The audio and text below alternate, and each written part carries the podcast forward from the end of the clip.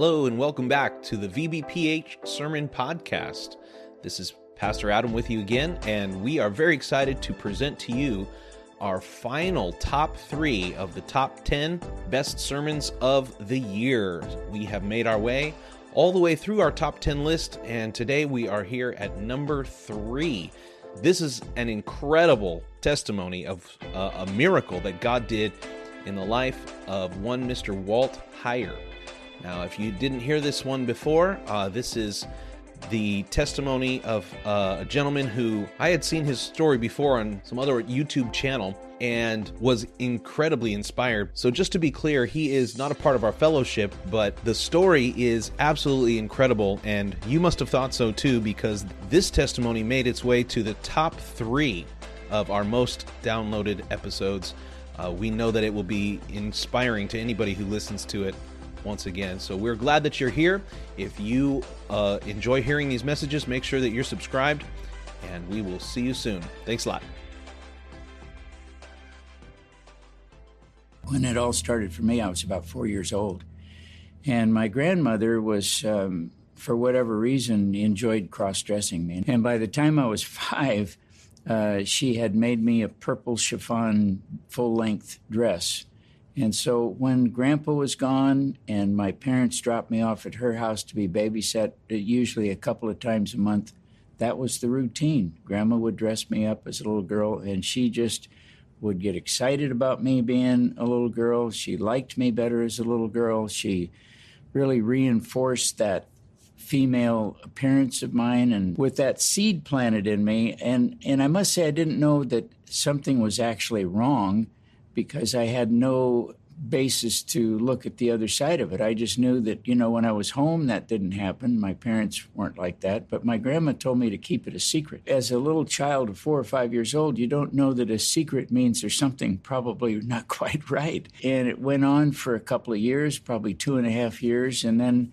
I became so accustomed to cross dressing and being um, appreciated and fond over because she kept telling me how good I looked. I never got that when I was a boy from her. It was only when I was a girl. So, you know, I, am sure that I enjoyed getting the affirmation. And so after two years, I decided to take the dress home. But I put it in a, a sack, and because it was a secret, I didn't tell grandma I was taking the dress, and I didn't tell my parents that I was bringing a dress home, but I brought it home and hid it in the bottom of my dresser drawer.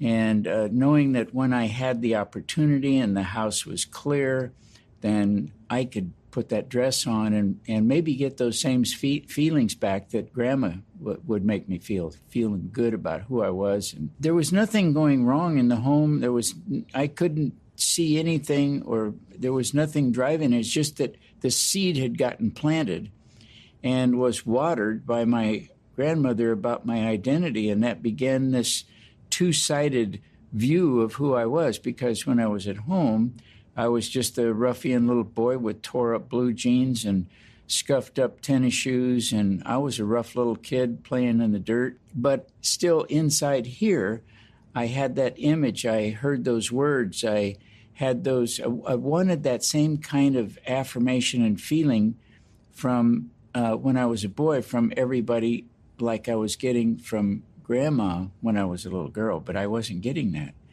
So I guess then I began that that time period where I took the dress home so I could at least feel the feelings myself that I would get when I put them on. Even though I didn't have grandma speaking to me, I could hear her voice, I think, speaking to me. So it was very powerful.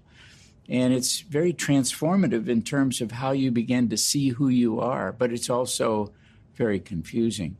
So it was funny because I had that dress hidden in the bottom of my dresser drawer. We were having dinner one night, table was clear. Mom came out, sat across from my dad was sitting across from me. brother was down the road.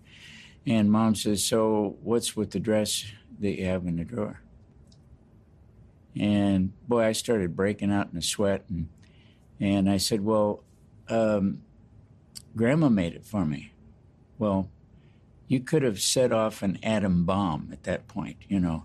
And so then this big explanation about what had happened. And then my dad, you could almost see him begin to glow like a Roman candle because he was a part time police officer, an industrial goods salesman, not exactly a wimpy guy. He was a judo expert and all that stuff. So he was, to say the least, not too excited about what he just heard. So then I began to tell them how long this had gone on. Well, then it just it blew up. And so from that point on, I wasn't allowed to go to grandma's unless both my mom and my dad were with me and my brother. We always went as a unit. So that going over there to be uh, babysat by her ended. And of course, then grandma felt she was very angry with me because I outed what was supposed to be a secret. And so that secret got out.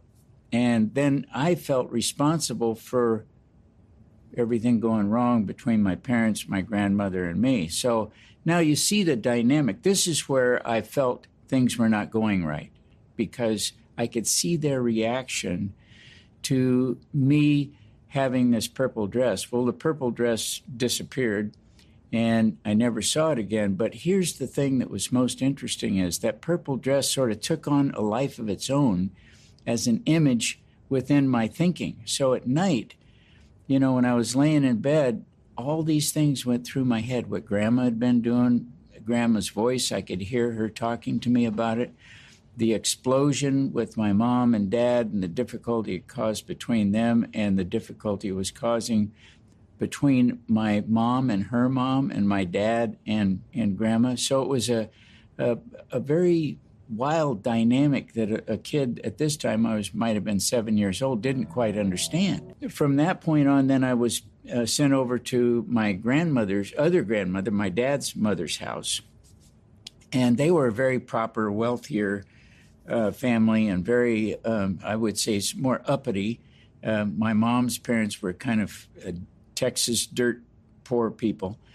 And so this was a whole different dynamic but people began to hear stories. The other grandmothers, my uncle and so forth, heard about me in that that purple chiffon dress, and so then I became, unfortunately, I became kind of the whispering thing, and and I could feel that discomfort that you can feel when people uh, are around you, and they looked at me different. They started to treat me different, and so when you have that dynamic going on, you actually probably take on um, acting out being different.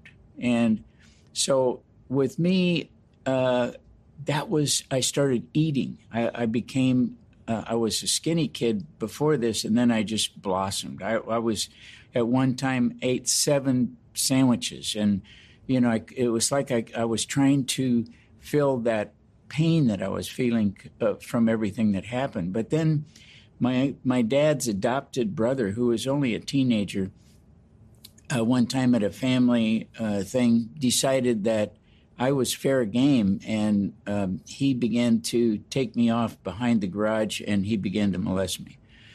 So this started a another thing that had happened, and so now I've got grandma, the purple dress, and I've got uncle who decided he would molest me. So that became his pattern. Now, grandma's out of the picture. Now I got Uncle Fred. And so I began to push away as much as I could from Fred, but he was like 16 or 17 years old at the time. He came over one day and asked my mom if we could go for a ride. I'd never been in a car with him. And he took me up in the hills and began to try to do some things that I knew were not appropriate. And I left the car and ran down the hill, ran all the way home. When I got home, I told my mother about what Fred was doing when he took me up the hill because she had given him permission to take me in the car and take me for a ride. And she said, "Oh, that didn't happen. You're you're, you're lying," she said. This really did happen. And the thing with grandma really happened and the thing with Fred really happened. So now my dad be- decided that it was probably better for him to try to shape me a little bit better. So the discipline got uh, much more aggressive, and and uh, he would spank me with a hardwood floor plank. He became much more stern. But I think, as I look back on it, I think he was he didn't know what to do with me. This was way too confusing. I mean, in this is, if you can remember, this is in 1944, 1945, 1947. So we're talking about the mid 40s. So there wasn't any context for, quote, what we know today about transgenders. So he had nothing to work with. I had nothing to work, work with except what was happening. And so he began to discipline me quite heavily. And some of it today, if we were to analyze that, would be called abuse because it left welts. And um, I got to the point where some of the uh, discipline was so um, painful. At first, I would just weep and cry and pain and fall on the floor and scream and all that stuff. But after a while, I decided the only way to defend against what he was doing was to be silent. And I took on a persona where no matter how hard he hit me, no matter what he did, I didn't flinch, I didn't move. He probably could have hit me with a sledgehammer and it wouldn't have bothered me. And that was the way that I I internalized what was going on. Because now for me as a as a young kid, this is becoming overwhelming because I had no way to know what to do with all this information and, and what was happening to me and I had no way to know actually what was, you know, the, the term psychology or happening in, in to my mind and my thoughts were not anything I was aware of. It was just happening, and that's just kind of who I was. But I began to excel in everything I did then. I, I wanted to outdo everybody. I wanted to run faster. I wanted to hit harder. I wanted to do everything much more aggressive than everybody. It was my way probably of dealing with that the deep pain that I was feeling. By the time I was in my teens and going to school, um, I got into theater arts in school, and I became quite good at uh, theater arts. I was in some plays. I won some contests for speaking uh, Hamlet soliloquies and things of that nature that were very interesting to me. But I, I was also very successful at running track and eventually uh, was good in as a kicker on the football team. So I had this very split persona, but most of it was up here in my head. It, the female inside me was silent in terms of visibility, but lived mightily in my head.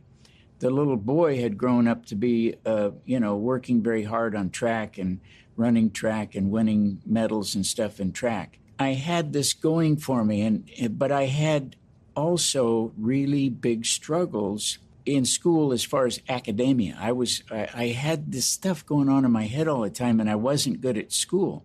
It wasn't that I wasn't bright; it was that I couldn't concentrate. There was just too much stuff in my head. Everything was confusing. I mean, I actually began to have all these thoughts about who who am I? You know, uh, am, am I really a girl? Am I a boy? Um, why was Fred abusing me? Why was dad hitting me? Why did Grant, you know, these thoughts just kept, they were like, I called it the radio in my head that played this stuff over and over again, and I couldn't turn it off. There was no off switch. My uh, grandfather, my dad's dad, was a, a pastor at one time. Our relationship with church was my mom and dad took my brother and I to church and dropped us off at church, and they went home until church was over, picked us up, and brought us home. That was that was church. You know, I didn't have a relationship with uh, with God. I had never gone that far with it.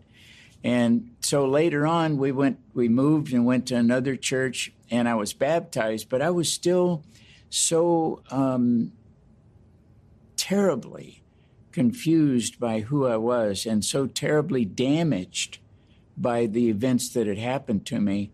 I couldn't get in a relationship uh, with much with anybody, let alone get in a relationship with God. I was not a good reader. I had dyslexia. I had concentration problems. Um, I was a bit of a mess. But the confusion was that of my identity, of who I was. And how would I then tell people about what I was struggling with? That also came into play about how I did in, in school, my grades, my ability to concentrate. I wanted to be able to talk to somebody, but I also knew that with what I was dealing with, trying to talk to somebody about something that I couldn't even explain myself would be very, very problematic. I, I, you know, I didn't know what they were going to ask me. I didn't know really what to tell them. I didn't really want to uh, come out against my uncle because he was, by this time, he was a Marine, a drill instructor in the Marine Corps.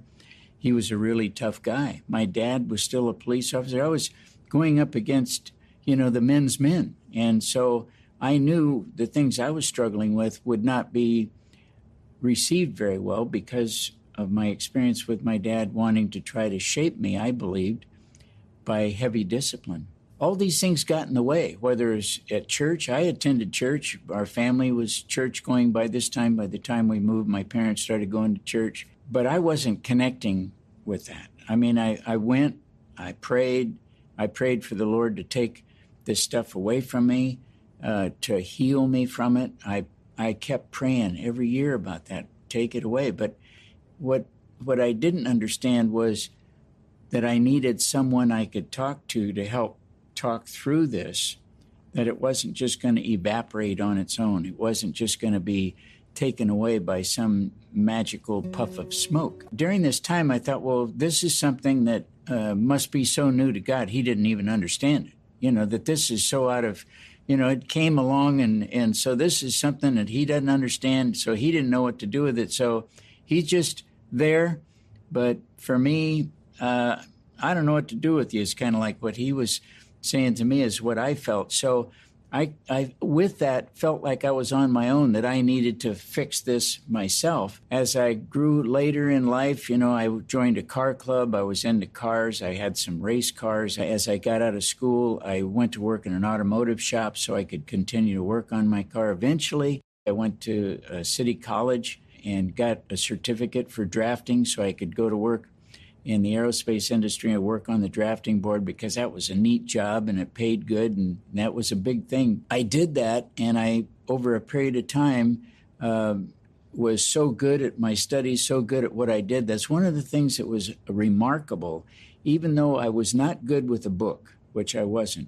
If you gave me something to do and taught me how to do it, I could do it very well, oftentimes better than anybody that had ever read the book. So, over a period of years, I became an associate design engineer on the Apollo space missions and worked on cryogenic connectors. So, I, I knew that the, the marbles were floating. But if you would have given me a book and said, you know, study this and study cryogenics, I never would have been able to do it. I couldn't have read the book. Everything I did was hands on and, and relational because I was very relational. And but early on, as I began to work uh, on the Apollo space missions, I was going. I was still going to church, and I met a girl one night uh, at the Sunday night singles group. We began to date, and uh, within two years, we got married. We were doing well. We had a nice little relationship. We had a great marriage. We were going to church. I was again still trying to see what uh, what God could do in, in healing what I had. And I talked to her about the struggle I was having. And as a family, we were living in Southern California and started going to Forest Home Christian Conference Center regularly. We'd go for couples conferences and family conference. And every time we went someplace, it was really connected to the conference center and trying to connect with my relationship with Christ. I was trying to build that. But I was also still struggling uh, the struggles just wouldn't seem to go away. That that seed that Grandma planted continued to grow, and it continued to live in my head as if it was real, as if it was alive and well on its own, even though it wasn't out here. As I began to deal with this, uh, there were times when I would then go out cross dressed uh, just to relieve the stress. It was my stress reliever. Well, that wasn't enough. So then I, I began to use alcohol to help relieve the stress. At all the time, I'm married now with two kids. Uh, I'm going out. Nobody's knowing this. I'd find a place far away from home to do this because I had the funds and ability to do that. And eventually, um, I left the aerospace industry and took a job in the, the automotive industry. And that gave me a, a, great deal more latitude because they would send me far away from home. So that gave me, and I had an expense account. So uh, I was free pretty much to stay in hotels, cross dress, go out, still do my work. I was, I became one of the most successful people in the company that I was working for and got promoted and got promoted. By this time, I was still struggling, still cross dressing, still married. The shame of what I was doing was too much to talk to anybody about. So, where, where I started this as a child and not talking, lived through it. My, that secret that my grandma gave me, you know, I kept that secret as far as what was going on. I knew how to keep a secret. I'm sure that seeing that explosion, that when my parents saw what happens when you let a secret out, I wasn't going to let the secret out. I, I wasn't going to tell anybody. So it really repressed the the idea of letting it out. I continued to drink more when I was out. I continued to struggle with alcoholism, and yet at the same time, I was moving up more and more in the ladder of success with the corporation. And by the time uh, my kids were growing up, we're still attending church. I mean, if you looked at one side of my life, it would look absolutely perfect white picket fence, two cars in the garage, everything's good. I'm making good money. The kids are healthy. Everything's good. I didn't drink around the house. I wasn't a slosh drunk at home. I did all that stuff when I was away, and I'd get that relief out of the way and then come home and be a different person. So I had this total two worlds that I lived in. Actually, three when you think about it, because I had the family life, I had the purple dress life, and then I had a, a great career that I was developing and becoming very successful at. There came a time, by the time I was 39 years old, and I started hearing about transgenders. And uh, you know, Christine Jorgensen was kind of the first one in the mid 50s that kind of triggered it, but I didn't look much into it. And so by the time I'm in uh, 1980, 1981. It had been going on for 39 years. Well, actually, would have been at that time in me. I would have been struggling for about 36 years from the time my grandmother first dressed, cross-dressed me.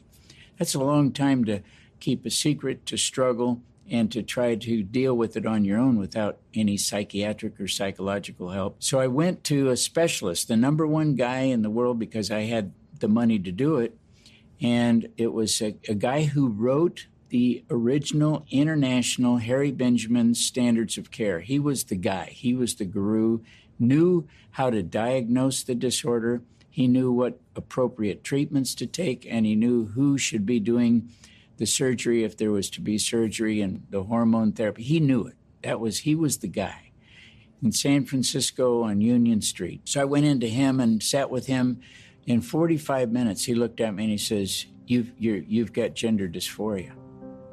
And what you need to do is uh, undergo gender reassignment surgery, take hormones, and, and just completely change and become a female. And I was kind of dumbfounded. And so I, I listened to it and I said, Well, can I come back and we talk more about this? So the second week I went back and I told him about my childhood. I gave him some of the information about what had happened in my childhood more in depth about the, the abuse by the uncle and and he says, "Oh, and by the way, he says I have your letter of approval here you can take to the doctor and have your surgery, two sessions." And I said, "Well, that seems a bit quick to make that kind of assessment."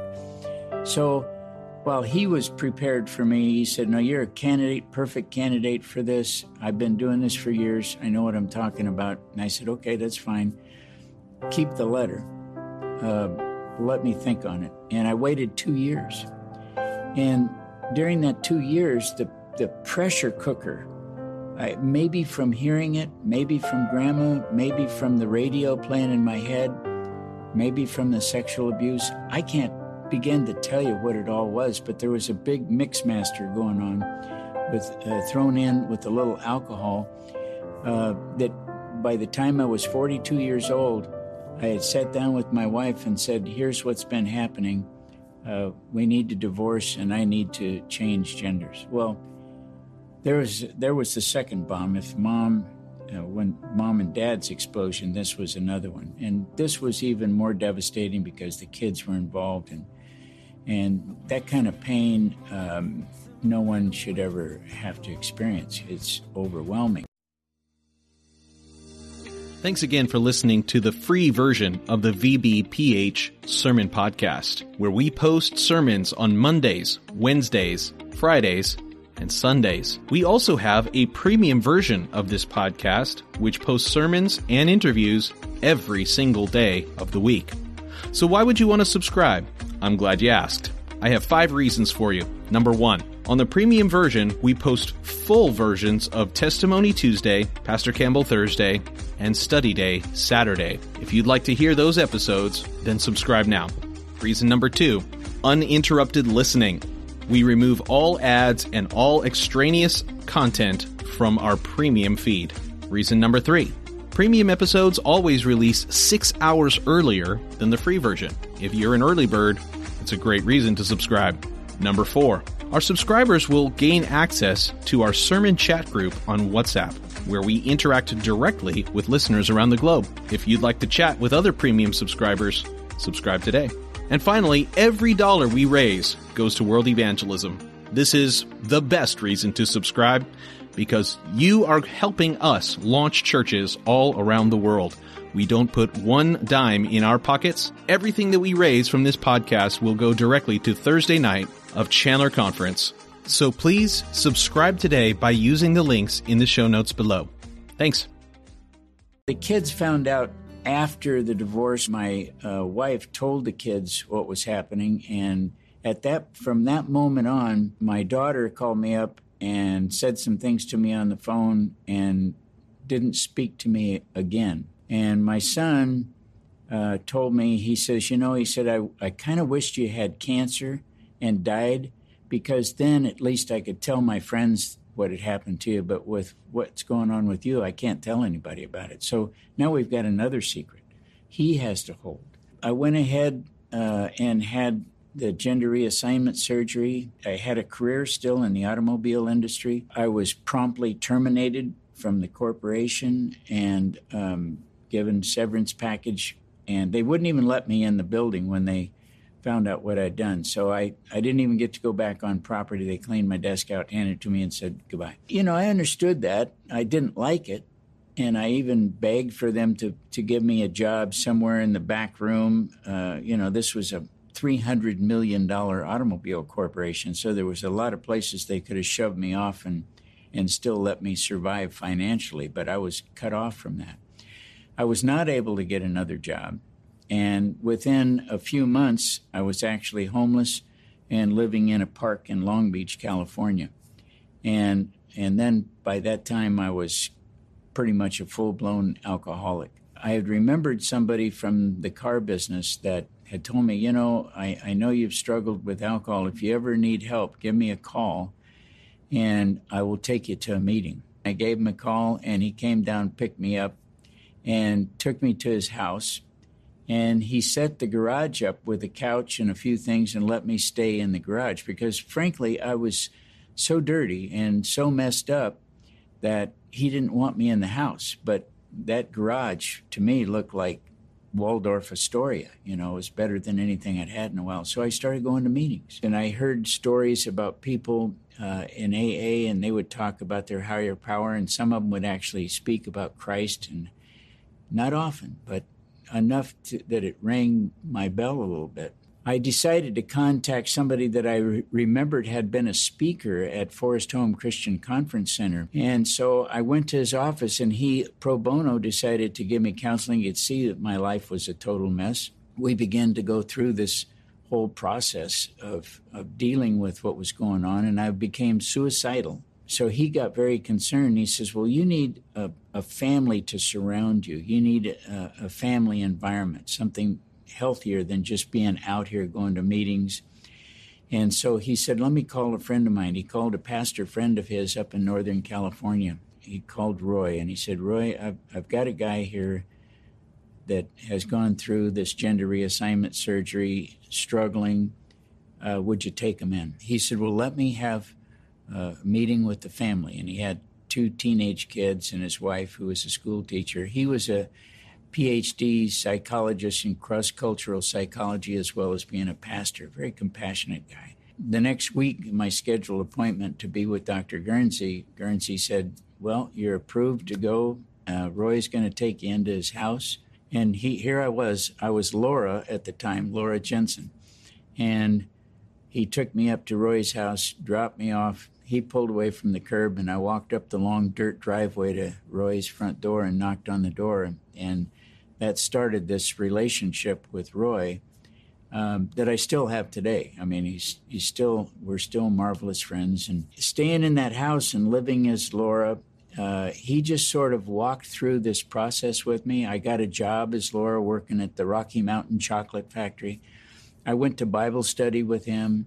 Um, I started going to a church with him in, in Pleasanton, California. You know, it's very important to go in there and realize he was accepting Laura as just a person that was in need, that he needed to help. And that family embraced me. The daughter let me have her room and she slept on the couch. I mean, they just really wrapped their arms around me and just loved on me. They didn't say, you shouldn't do this. You, you're, you know, they didn't throw the Bible at me. They didn't uh, they didn't pray when we prayed, saying, "Well, I sure hope they fix Laura." you know, they didn't do any of that. They just sat back and kind of uh, were very curious um, in listening to the story and how this came about. Uh, kind of like I'm speaking today. They wanted to know the history, what happened, and and what I was feeling, and and being a psychologist uh, of sorts, Roy wanted to know how I felt. So he didn't ever want to trample on those feelings. So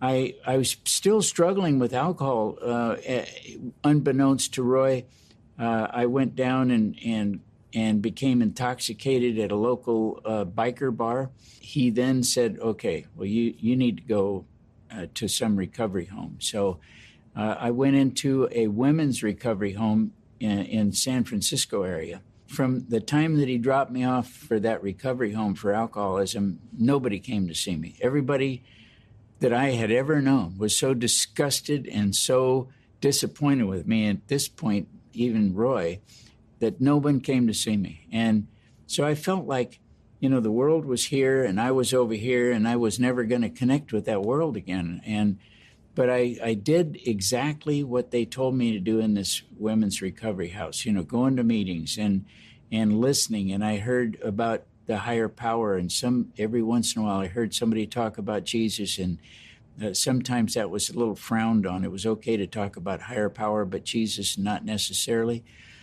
And so I decided that I wanted to try to reconnect as best I could, and I, I had uh, went to a church in Foster City, and I went in to see the pastor before I ever attended church. I said, "Are you going to try to fix me?" And he says, "You know," he said, "my job is to love you. It's God's job to change you."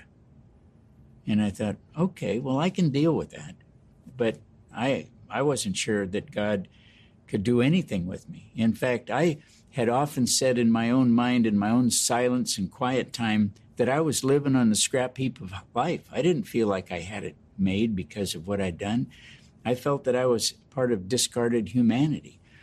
So I started this recovery program. I started going to church. They just welcomed me at the church as Laura. There was never any problem with that at all. The pastor of the church was actually a friend of Roy. So the, two of them had built the story, and, and Roy actually was guiding me to that church because he felt that Jeff was uh, somebody who could be warm and sensitive to what I was doing. But here is the kicker that, that was so interesting about Jeff and the church is the elders got together and the staff got together and they decided that the best way that they could learn about me was for me to do what they called a weekly prayer letter. And so I would write down all the difficult things that were going on in my life, the struggles I was having, and I would write them all down and I would turn them into Pat, uh, secretary there, and she would type them out and she would send them out. I, I learned later it was 35 to 45 people that would pray over all of these things that were going on in my life. And if I needed financial help, I go to church. There'd be an envelope with 20 bucks in it or whatever. They, they were just there, just kind of loving on me. And so there was a period of time when I finally began to reach some level of sobriety and start to feel a little bit more confident about who I was. And so I would attempt to uh, restore Walt and began to dress as Walt. There was something going on that that made me want to try to reconnect with uh, Walt, and I think a lot of it had to do with the fact that my past was gone. When you change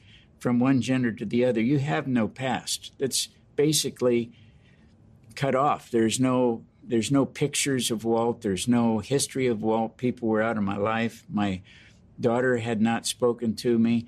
I had talked to my son a few times, um, and our relationship was okay, but we weren't close. I, I didn't like him to see me as messed up as I was. So I kept trying to do this, but they were they were short bouts of being Walt, and then it, they would they would just fail. I went to UC Santa Cruz and started studying psychology, the psychology of addictions, and to try to become a counselor that was my goal to try to work with people who were struggling because I never had any help. And I wanted to be somebody who was there for the people who otherwise wouldn't have help. So I studied psychology and I excelled uh, very well. Here was a thing where uh, I began to actually start reading the books, which I hadn't done before. And I started, I was able to actually understand what I was reading, and I was getting straight A's and I started working in clinical environments as a, you know, how they send you out to do a, a day test at a clinical place and you work with clients along with a psychologist. So I had these internships that I, I did over a period of time. So for two years, I developed the, the understanding of uh, working with people, but I also began to understand psychology and realized nobody changes gender. It's all, the whole thing is a, a myth. It's, uh, it's a fantasy. It's delusional. It's a psychological disorder that, and that began to trouble me. And when I realized that uh, by the end of the two-year study, then I forcefully, I mean, I literally had to force myself, knowing that I was a fraud as a female and that I really hadn't changed. It only made it look like I had. I went back and had my driver's license changed back to Walt and I began dressing as Walt. And I went to City Team Ministries in San Jose and be- became a counselor in their uh, street uh, program and working with alcoholics and doing uh, group studies and individual studies and working one on one with people. I did that for a year, and that was a, a contract that ran out at the end of a year. I was devastated that I couldn't continue doing it. I, I wanted so much. I really I kind of excelled at doing that. Not having anything to do, I resorted to going back to Laura. Now, I cannot tell you why, except I felt like uh, my degree that I'd gotten from uh, college was with Laura, and that I could take that somewhere in LA and begin to um, work as Laura, which I did. I went into a lockdown psychiatric unit in a hospital environment in Santa Monica and began to work 12 um, hour shifts with the nursing crew, with people who were dual diagnosed psychiatric patients. Uh, and I began to do counseling with them and writing records, and, and it was a very rewarding job. And there was a, a guy I worked with, a clinical, he was actually a psych, psychiatric doctor. And he pulled me aside one day and he says, uh, Would it be okay if I sat down and just worked with you myself, just you and me, uh, maybe every day for about 30 minutes? And I said, no, I'd be fine. So he began having sessions with me, and I didn't understand why. You know, this was kind of puzzling, but I'm one of these people, I don't ask, I'll just do it. So by the end of five or six days, he said, You know, he said, I think you have a dissociative disorder. And I said, Really? He said, Yeah, but he said, I don't want you to take my word for it. He says, Here's a list of people who do nothing but diagnose disorders. That's what they do. They, they, they don't usually carry on with somebody more than just the diagnosis process. So you pick somebody out of there, I don't want to pick them out, and you go to that person. Don't tell them I told you to go. Just call up and say you heard that's what they do and go in there. I don't want any pre notions for them to have about what I had said or anything. Don't tell them what I said, just go. And so I had six sessions, five or six sessions with her. And at the end of those sessions that I had every week, she uh, she opened up her book, and I'm sitting there as Laura, and she said, "Well," she said, uh, "you have a dissociative disorder." And I said, "Really?" I said, "What what does that exactly mean?" She said, "Well, and based on what you've told me, the cross dressing and then the sexual abuse caused you to dissociate." She said, "It's." Not full blown multiple personalities, but it's a dissociation you did not want to be who you were because that person who was the little boy was getting sexually abused, was getting cross dressed, and was getting physically abused. Those things alone, she said, built within you uh, basically uh, an, an, another personality. But you're unlike multiple personalities where you don't know the person, you're fully aware of this one. You just weren't happy with being a boy because he got abused too much and had too many bad things happen. So you became someone who didn't have bad things happening. And she said, furthermore, she said, because you've gone through gender reassignment surgery, she said, I think it's going to be almost impossible for you to recover. And I just wept, just wept. You know, when I went to see the doc, Dr. Walker, he didn't look at me and look for a disorder. He didn't I told him about my childhood, but it didn't trigger anything in his mind that maybe there was some disorder.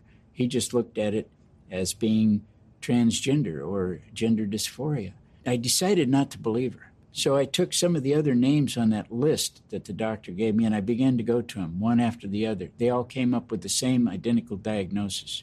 I'm probably more broken than at any other time in my life.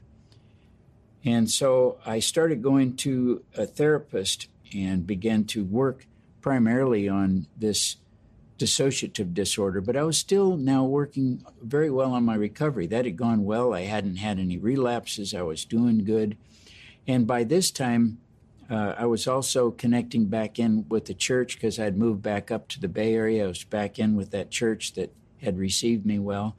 I was working on my fourth step, and anybody that knows anything about AA. The four step is the one where you sort of put everything that you felt like was garbage into this can and you start peeling them out. And I went to a, a clinical psychologist who was a Christian and began to go through these things one Saturday afternoon. And we went through them one by one, carefully, and praying for them and working over them. And, and it was all the pain and all the hurt, the, the sexual abuse, the every event that had caused me pain uh, that I wanted the Lord to help me with, that I didn't know what to do with. And when we were done, we went out of his office. It was all on yellow lined piece of paper. I forget how many pages, but there were numerous pages. And we were checking them off as we go. We went outside and he took a match outside and we stood in the parking lot that Saturday afternoon. He put a match to the corner of that paper and it just started to burn. And then we just sit there and a little breeze took took that paper and burned it, it was gone. And I thought, wow, this is really great, uh, you know, symbolism, but is it going to work, you know? What's it going to do? I mean, I, I needed someone to sign off on my four step so I could move to the next one. And that was probably more of an interest to me than anything. And so he put his hand on my shoulder. He said, let's go back in and pray about what we've done here. And I said, that sounds good. So we went in and we sat down across from each other and and we began to pray and it seemed like it was the longest prayer I was ever in and it may not have been but it seemed long and during that prayer all of a sudden I didn't open my eyes but I could see the Lord Jesus Christ in white and he was his feet were up in the air and he was down in this position with his arms reaching out to me and I looked in in that vision that I had, I looked over and here was a little baby. And the little baby was me as a boy. And he reached down and picked up the boy and cradled him in his arms and then said, You will be safe with me forever. And from that moment on, my life was redeemed and restored, and I began living as Walt. And I have been for over 20 years. I'm sober almost 30 years and married 18 years, and the Lord has redeemed and restored my life. I owe it all to people who um, just loved on me and stood by and watched the Lord working in my life and watched how that process works, as ugly as it was, and as difficult as it was, and as I'm sure painful as it was for them to watch at times. The Lord has taken this broken, horribly broken life, restored it to the to the point to where this life now uh, serves to honor and glorify Jesus Christ, and uh, allows my testimony, allows my life to show that being transgender is redeem- redeemable and that you don't have to live that way. If someone were to um, tell me that they, you know, had been told they need a sex change operation because they had gender dysphoria, then I would sit down with them and I would want them to look at the research work that says 60 to 70 percent of people who uh, think they're transgender suffering from uh, what they call comorbid psychological or psychiatric disorders that are never diagnosed and never treated. And if they were, the desire to change genders would go away. The balance of the 20 or 30 percent that are left are suffering from phobias, uh, some of them sexual, some of them not. Uh, there, there's other issues that need to be dealt with. There isn't one person who needs to undergo gender reassignment surgery to get right with themselves. They do need to get appropriate clinical help, good guidance.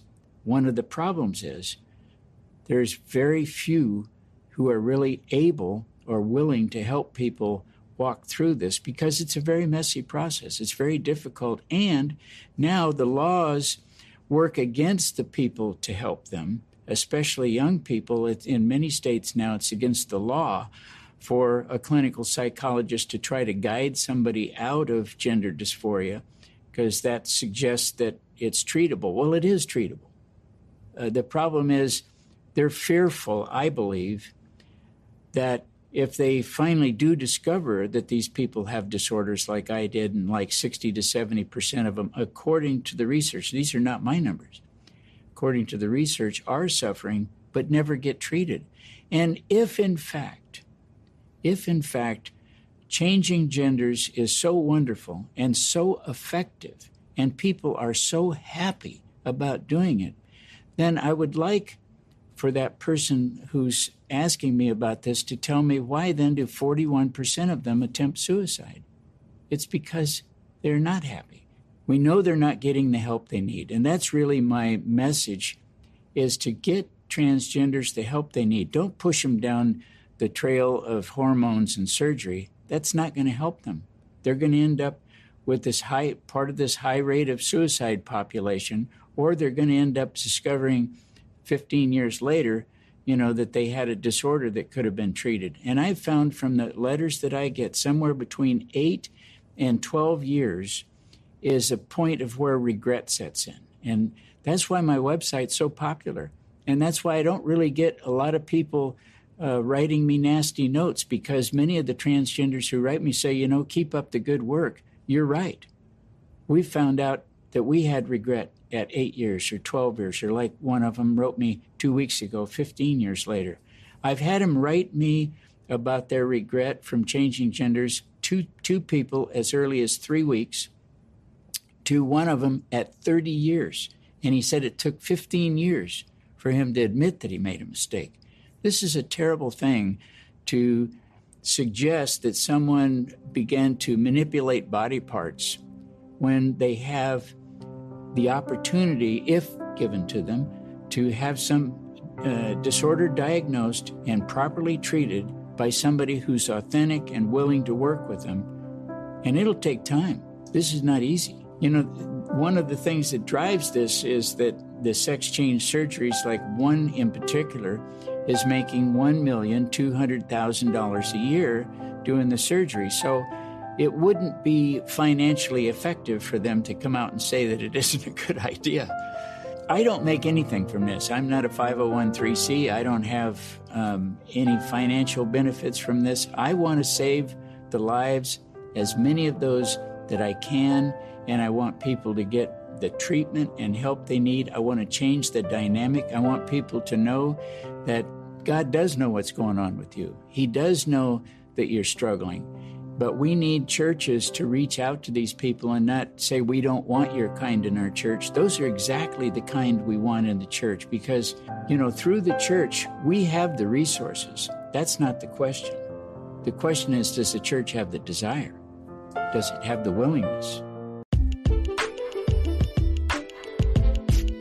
Thank you so much for listening to the sermon podcast of the Virginia Beach Potter's House Church. Were you blessed by today's message?